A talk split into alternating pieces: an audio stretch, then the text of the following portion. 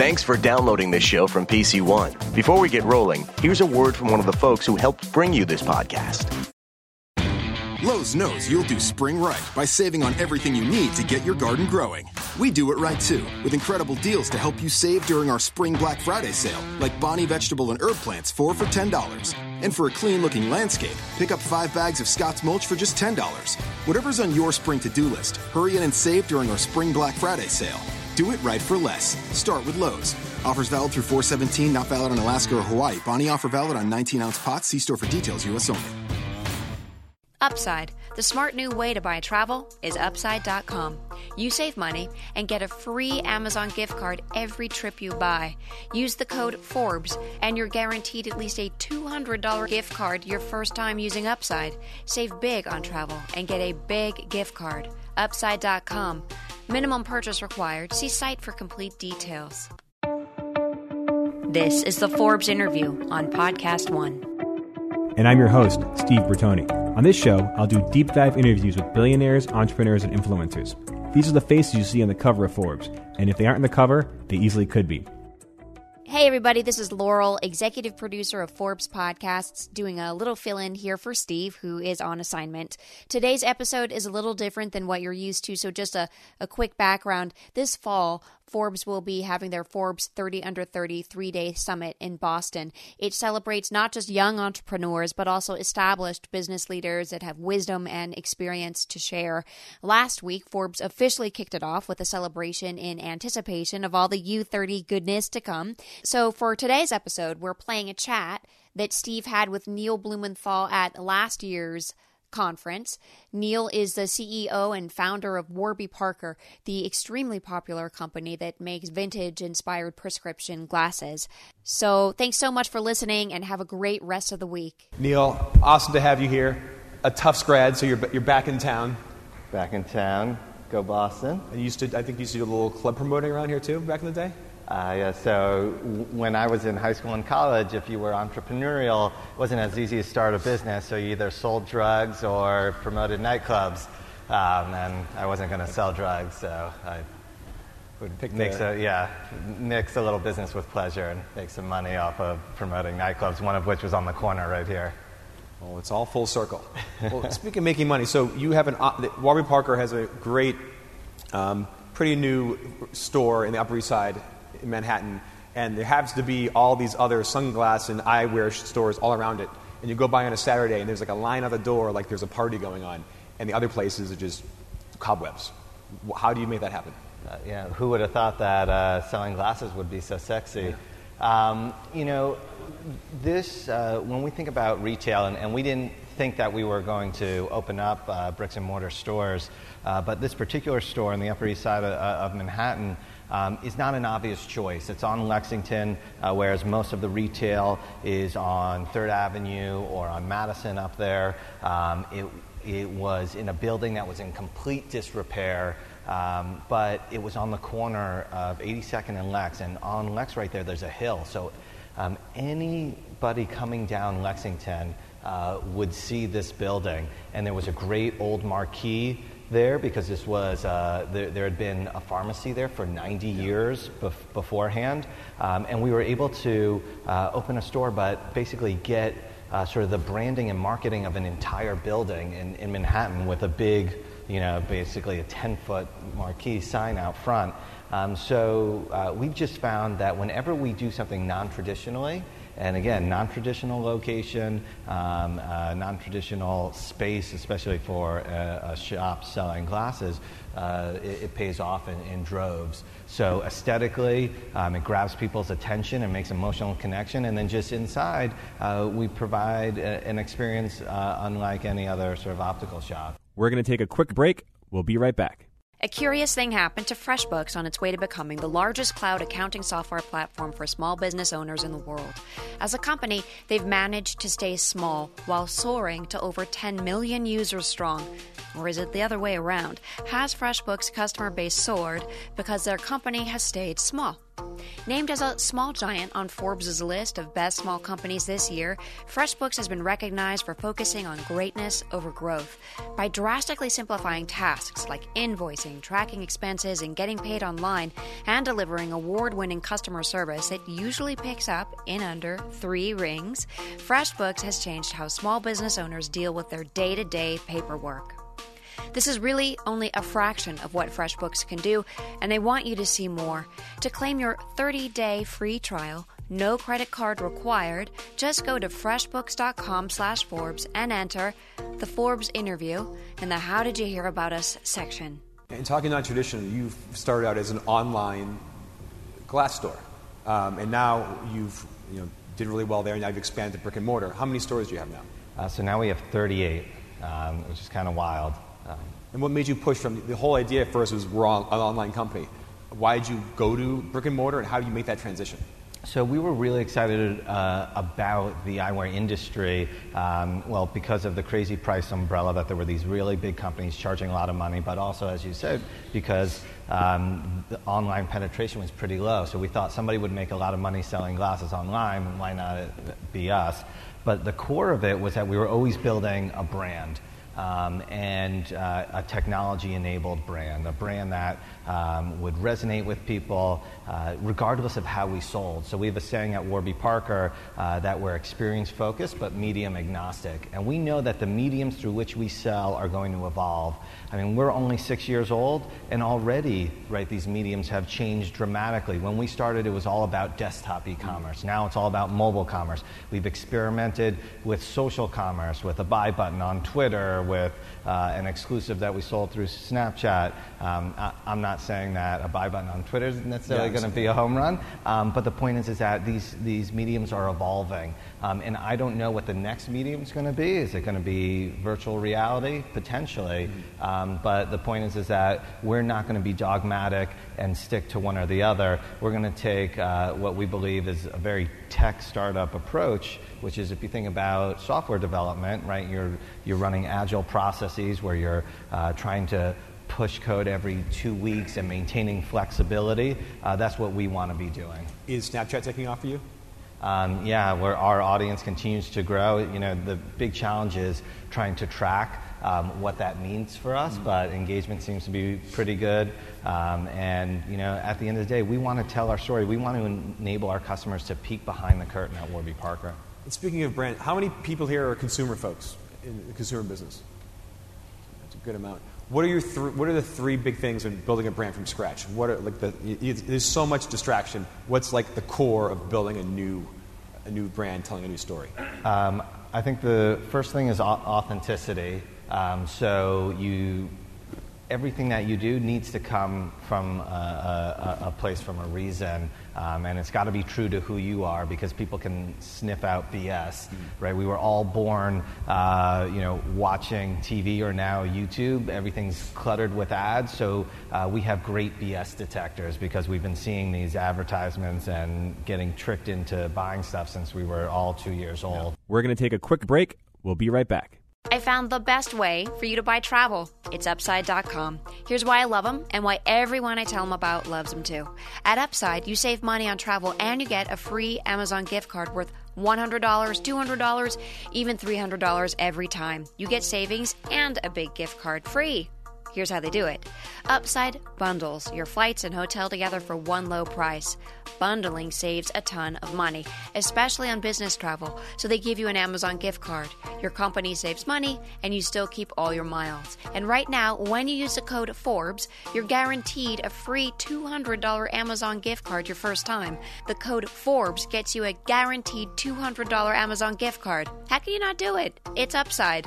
Save big on travel and get a big gift card every time. Upside.com.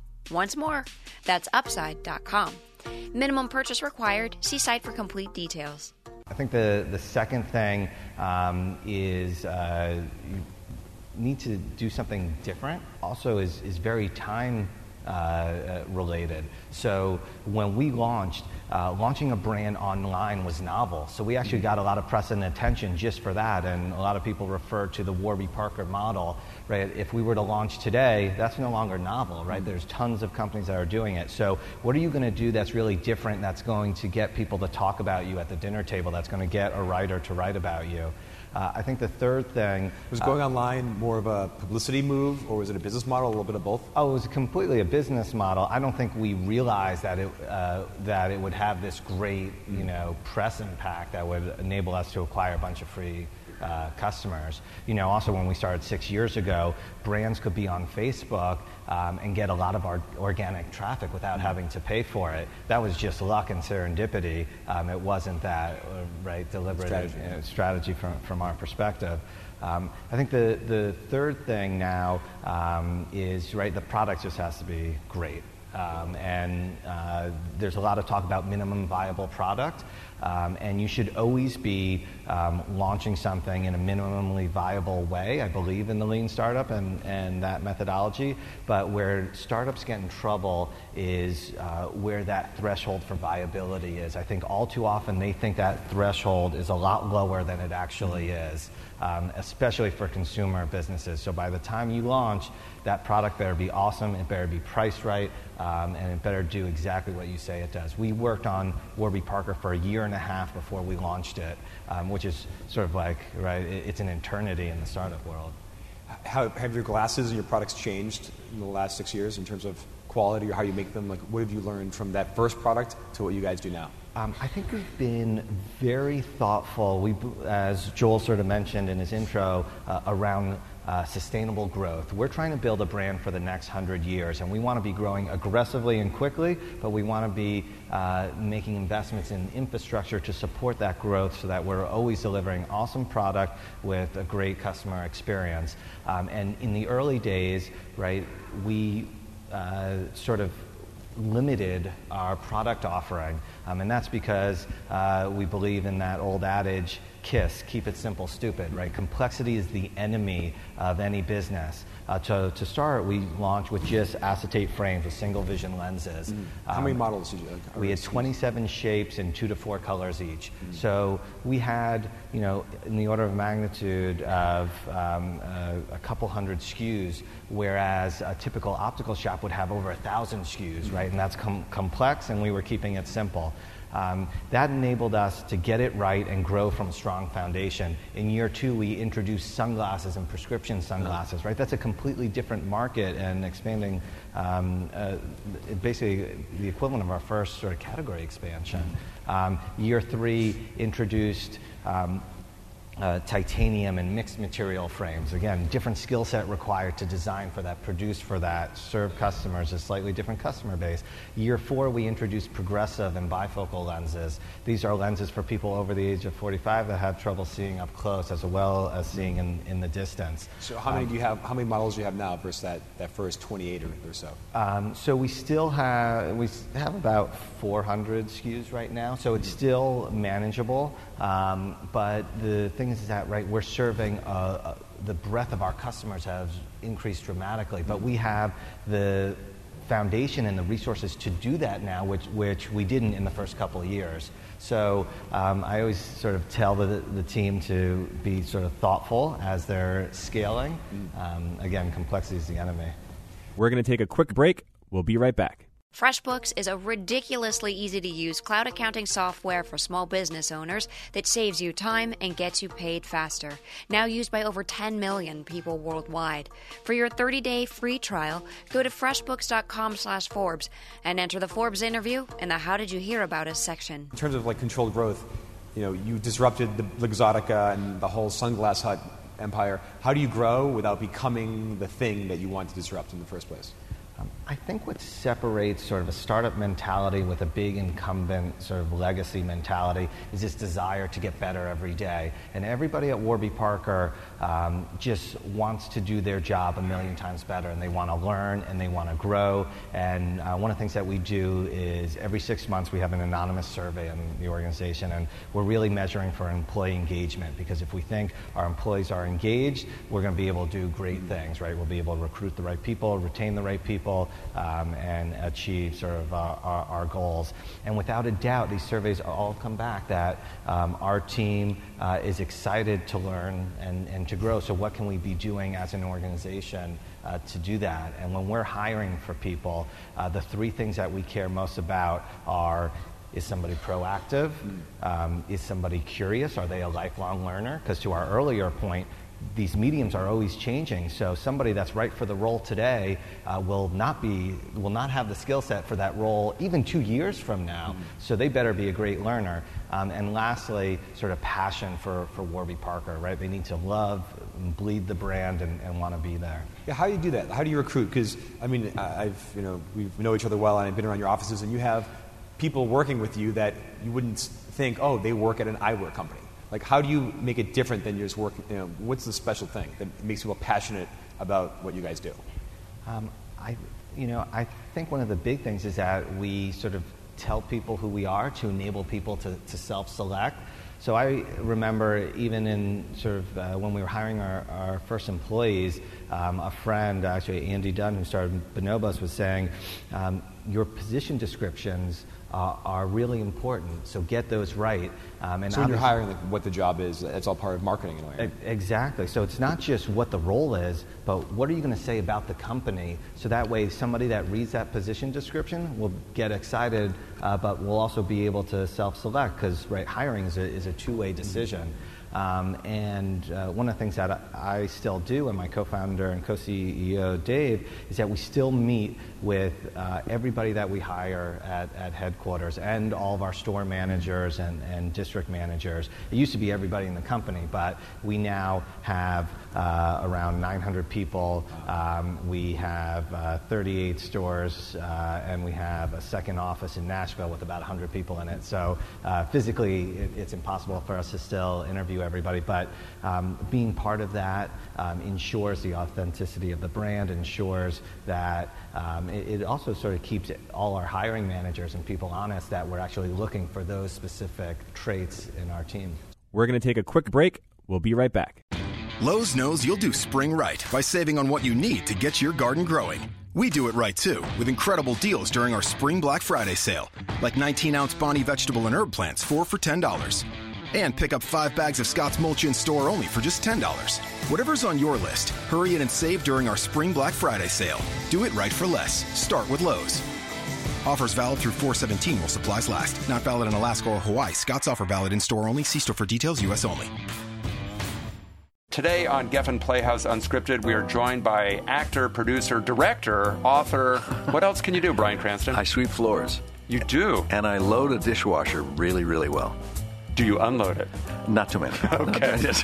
we could give you a job in our the house. The talent is loading it, not unloading. No, the talent is buying the dishes that fit together and not the dishes that I buy that don't fit in the dishwasher. Well, I could teach you how they can fit. Okay, Bryan, right. thank you. That's Bryan Cranston on Geffen Playhouse Unscripted. Be sure to listen on Podcast One or through the Podcast One app and Apple Podcasts. The Forbes interview is brought to you by WordPress.com. WordPress powers 27% of all websites, including Forbes blogs. Get 15% off your new website today at wordpress.com slash Forbes. That's wordpress.com slash Forbes. So what's the pitch? Give me the sell me on Warby right now. If I'm sitting down, what do you what do you tell people to come over to your site? Well, I think that's uh, if I'm trying to sell you, then something's probably wrong. Not sell you, but trying to do in, right. you know, close. What's the, cl- the what's the close? Um, I think we make a promise to our employees that if you come here, you're going to be challenged, uh, you're going to learn every day, uh, and you're going to have a big impact uh, on the world. You know, when we were creating Warby Parker, um, we thought about building a business that we were going to be excited to come to work every day, where we wouldn't roll over and hit the snooze button. Um, and for us, it was all about uh, having a positive impact on the world, having a strong social mission. Um, it's why, for every pair of glasses we sell, we distribute one to someone in need. It's why we're a certified B Corp. Um, it's why we try and track our carbon emissions and purchase carbon offsets and find ways to reduce our, our carbon footprint. Um, and while um, you know it's something that we don't necessarily put front and center mm-hmm. of our marketing materials, um, it is um, the number one reason why people come and work for, for Warby Parker. So it's, it's a huge part of the culture. a huge part of the culture. Um, and like everything else, the strategy is constantly evolving. Um, so we've now distributed you know, several million pairs of glasses to, to people in need around the world. Um, that model originally was, hey, we're going to partner with VisionSpring, a nonprofit that I used to run um, that trains low-income women um, and men in uh, South Asia, Sub-Saharan Africa, and Latin America to uh, uh, basically give eye exams and sell glasses in their communities, so it's a sustainable model.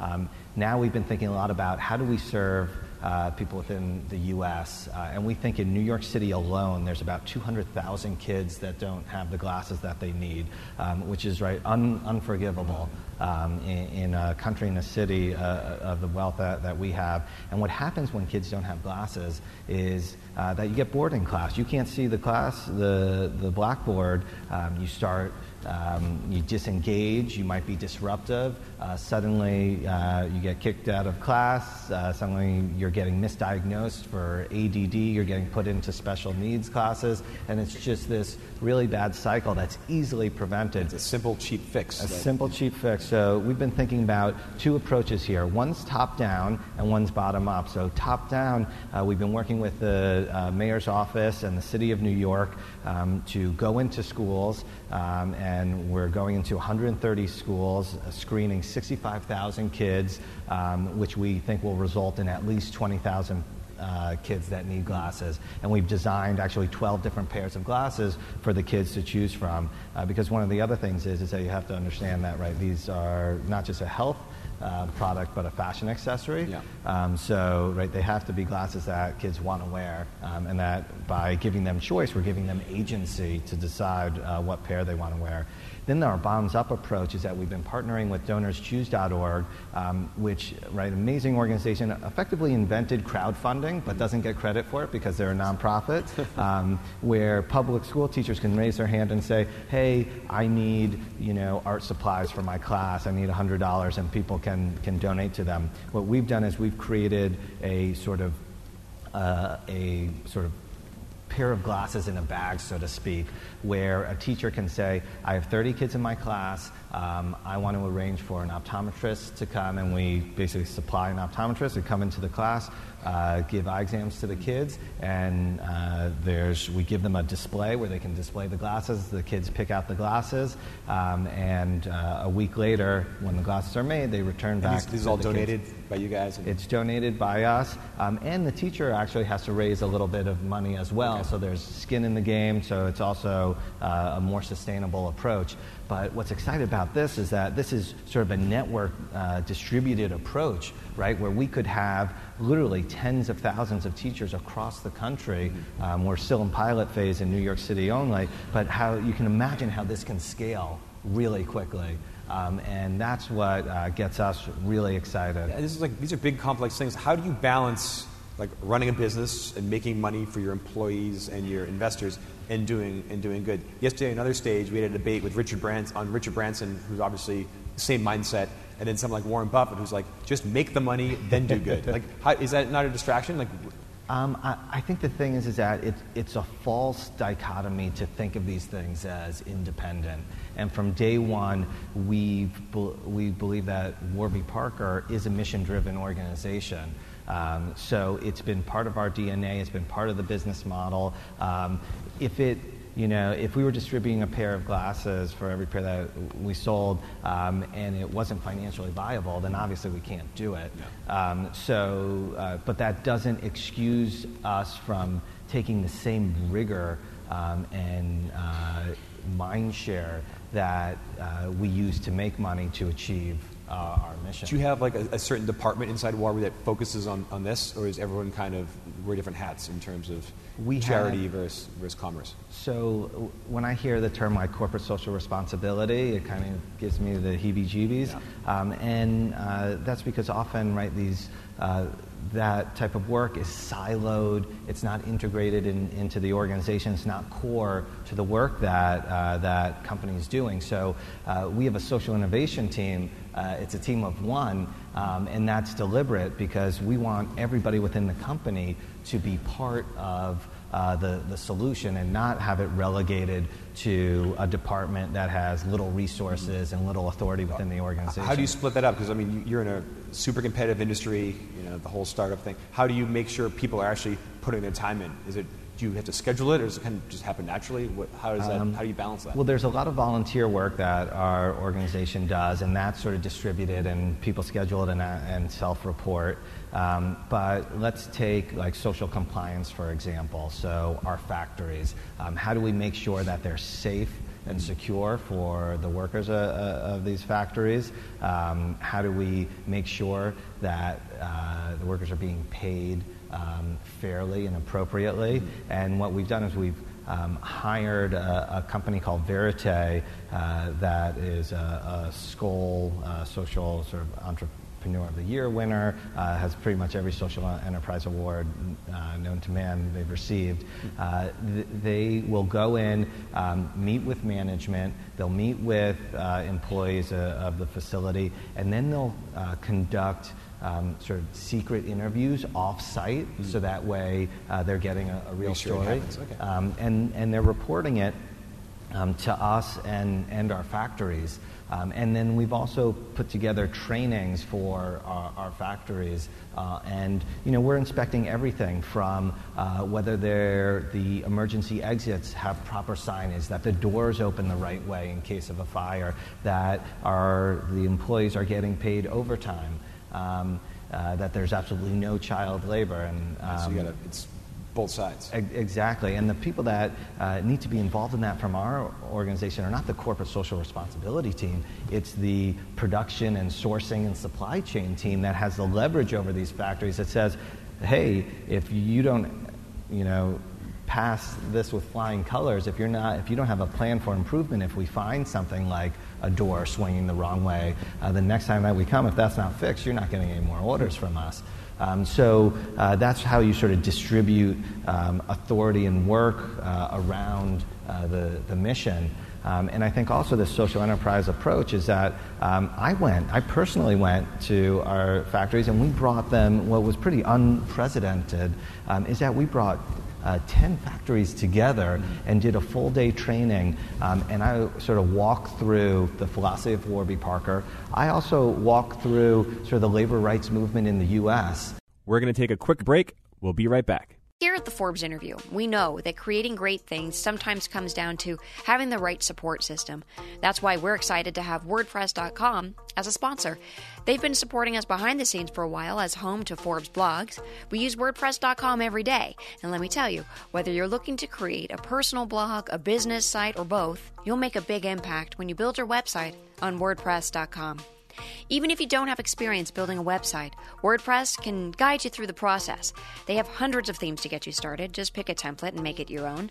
You'll get built in search engine optimization and social sharing.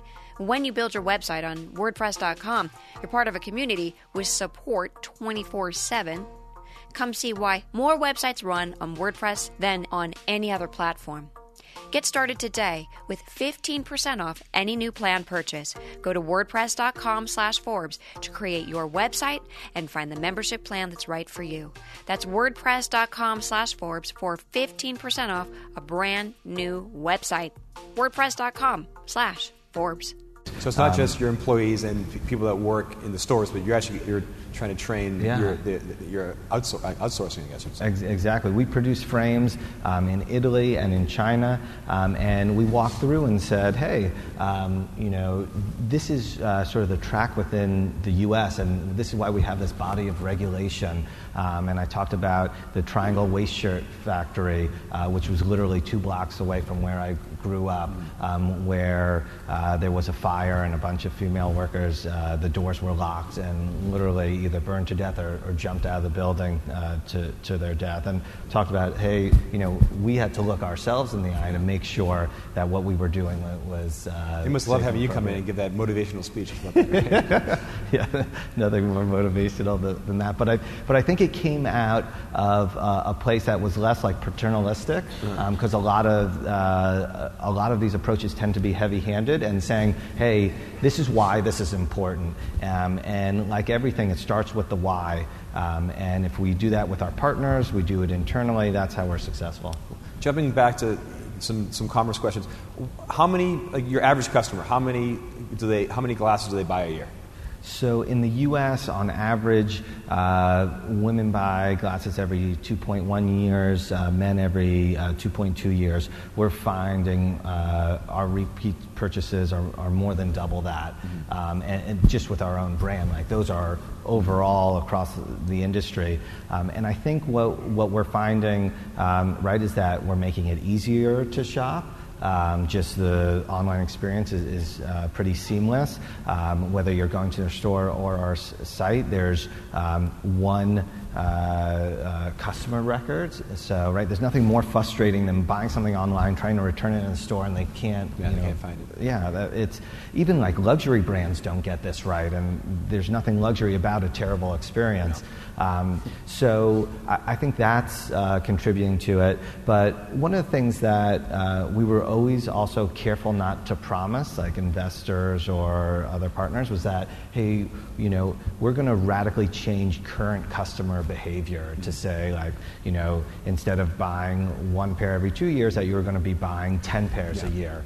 Um, and that's because we think it's really hard to change customer behavior. Yeah. And I think the best businesses um, uh, sort of understand reality and create their business around that reality. So, would you, I mean, obviously you have a, a great brand and a great model and ethos. Would you ever think to move into another category that people might buy things more often or just uh, are good complementary things to the sunglasses and eyeglasses that you can take your kind of your culture and push it that way, your brand, push it towards that?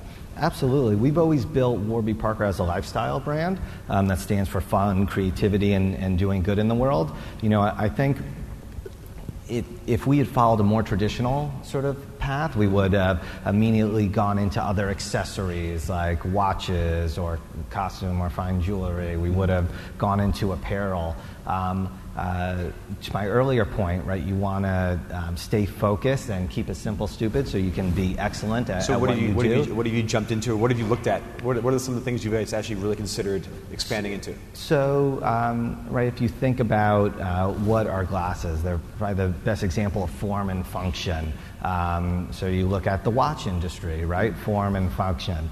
Now, would anybody want to go into the watch industry right now that Apple is in it. Yeah. And people might think that the Apple Watch is a failure, and I can tell you by every conceivable metric, it is not a failure. It's just we, when we think of Apple, we're thinking about such crazy scale, but um, they have taken a, a insane amount of market share. So number one, I don't want to go. I don't want to go there. And the market dynamics aren't like what we have in eyewear, right? Where you have this crazy price umbrella because you have these uh, uh, effectively an oligopoly, right? You had a, a few large companies um, that were charging really high rents that we could undercut. also, frames are much easier to make than a watch. Uh, yes, but you'd be surprised at how complicated um, and how many steps go into making a, a, a pair of glasses. Um, but uh, but my sort of my, my point there is that um, right often uh, companies are trying to chase growth and they get into all these other um, categories. They try and go international too quickly, um, and they can get into deep trouble doing that. Um, one of the things that we have started to do is just sell fun products that we've designed uh, or made in partnership with other folks, uh, whether it's mugs, playing cards, uh, we sell books in our stores. Th- these are not going to move the needle yeah. from a revenue perspective, but it helps add dimensionality to the brand. And we call them additions. And we actually, um, uh, if you go to the site, you can now um, sort, of, sort of find it online in addition to in our stores. We've designed and made a dog chew toy, for example, because we just found that so many of our customers were coming into our stores um, and uh, love the fact that they we had the, dog Would they bring the dogs with them? Yeah. Okay. Uh, which is kind but of. Is there, but is there anything you're considering that's outside of that? Like, are you get, feeling pressure to kind of come up with a new a new category? Um, there's no pressure. Something that we're always thinking about. But you know, the nice thing is that we're in a massive industry. Eyewear is 100 billion dollars globally, about a third of which is in the U.S. So for the foreseeable future, we can grow and be a very, very big business within our own category. Are you so you have 38 stores, and how do you choose where the stores go? Uh, we take a look at um, where our current customers are shopping. So that's a, a, nice thing that we've been able to apply, sort of being a digital, sort of online uh, native company, is that uh, we look at the data. Where are so our where current you, customers? Where do you get that data from? Um, our, uh, where our existing customers are, where are they buying?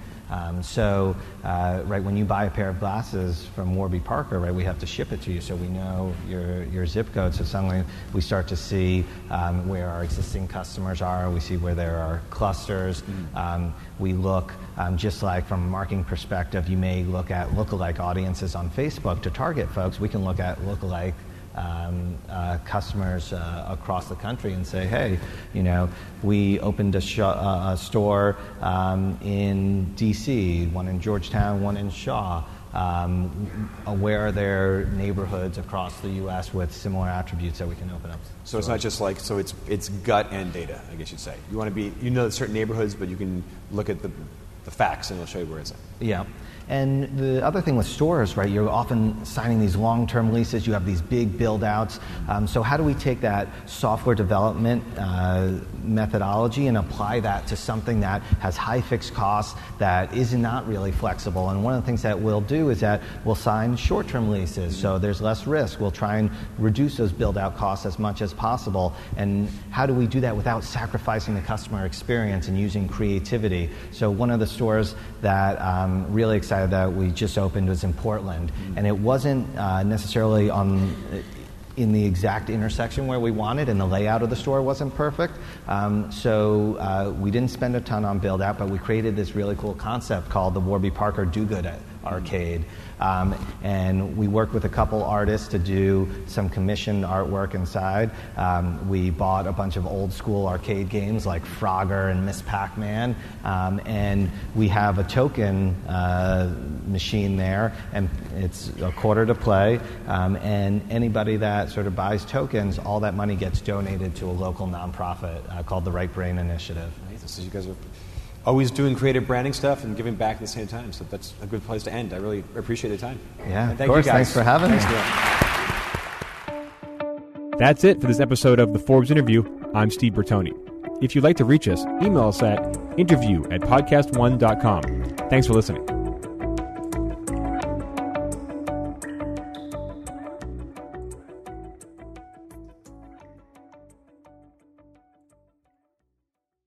Lowe's knows you'll do spring right by saving on what you need to get your garden growing. We do it right too, with incredible deals during our Spring Black Friday sale, like 19 ounce Bonnie vegetable and herb plants, 4 for $10. And pick up 5 bags of Scott's Mulch in store only for just $10. Whatever's on your list, hurry in and save during our Spring Black Friday sale. Do it right for less. Start with Lowe's. Offers valid through 417 while supplies last. Not valid in Alaska or Hawaii. Scott's offer valid in store only. See store for details, U.S. only. At the border, I'm Ed Donahue with an AP News Minute. At the roundtable discussion today in San Antonio, Texas, President Trump heard something he said he never heard before about life along the border. Many people are dying, and the danger of living here, unless you know exactly what you're doing, is tremendous. This is Texas Lieutenant Governor Dan Patrick. Where are the people in Washington to stand up for these children, these women, these senior citizens? Where are they? Bring them down.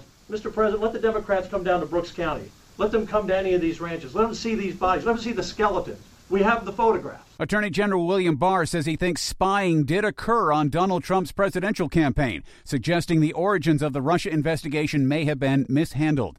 Scientists released the first image ever made of a black hole, revealing a fiery ring of gravity twisted light swirling around the edge of the abyss. One scientist said science fiction has become science fact.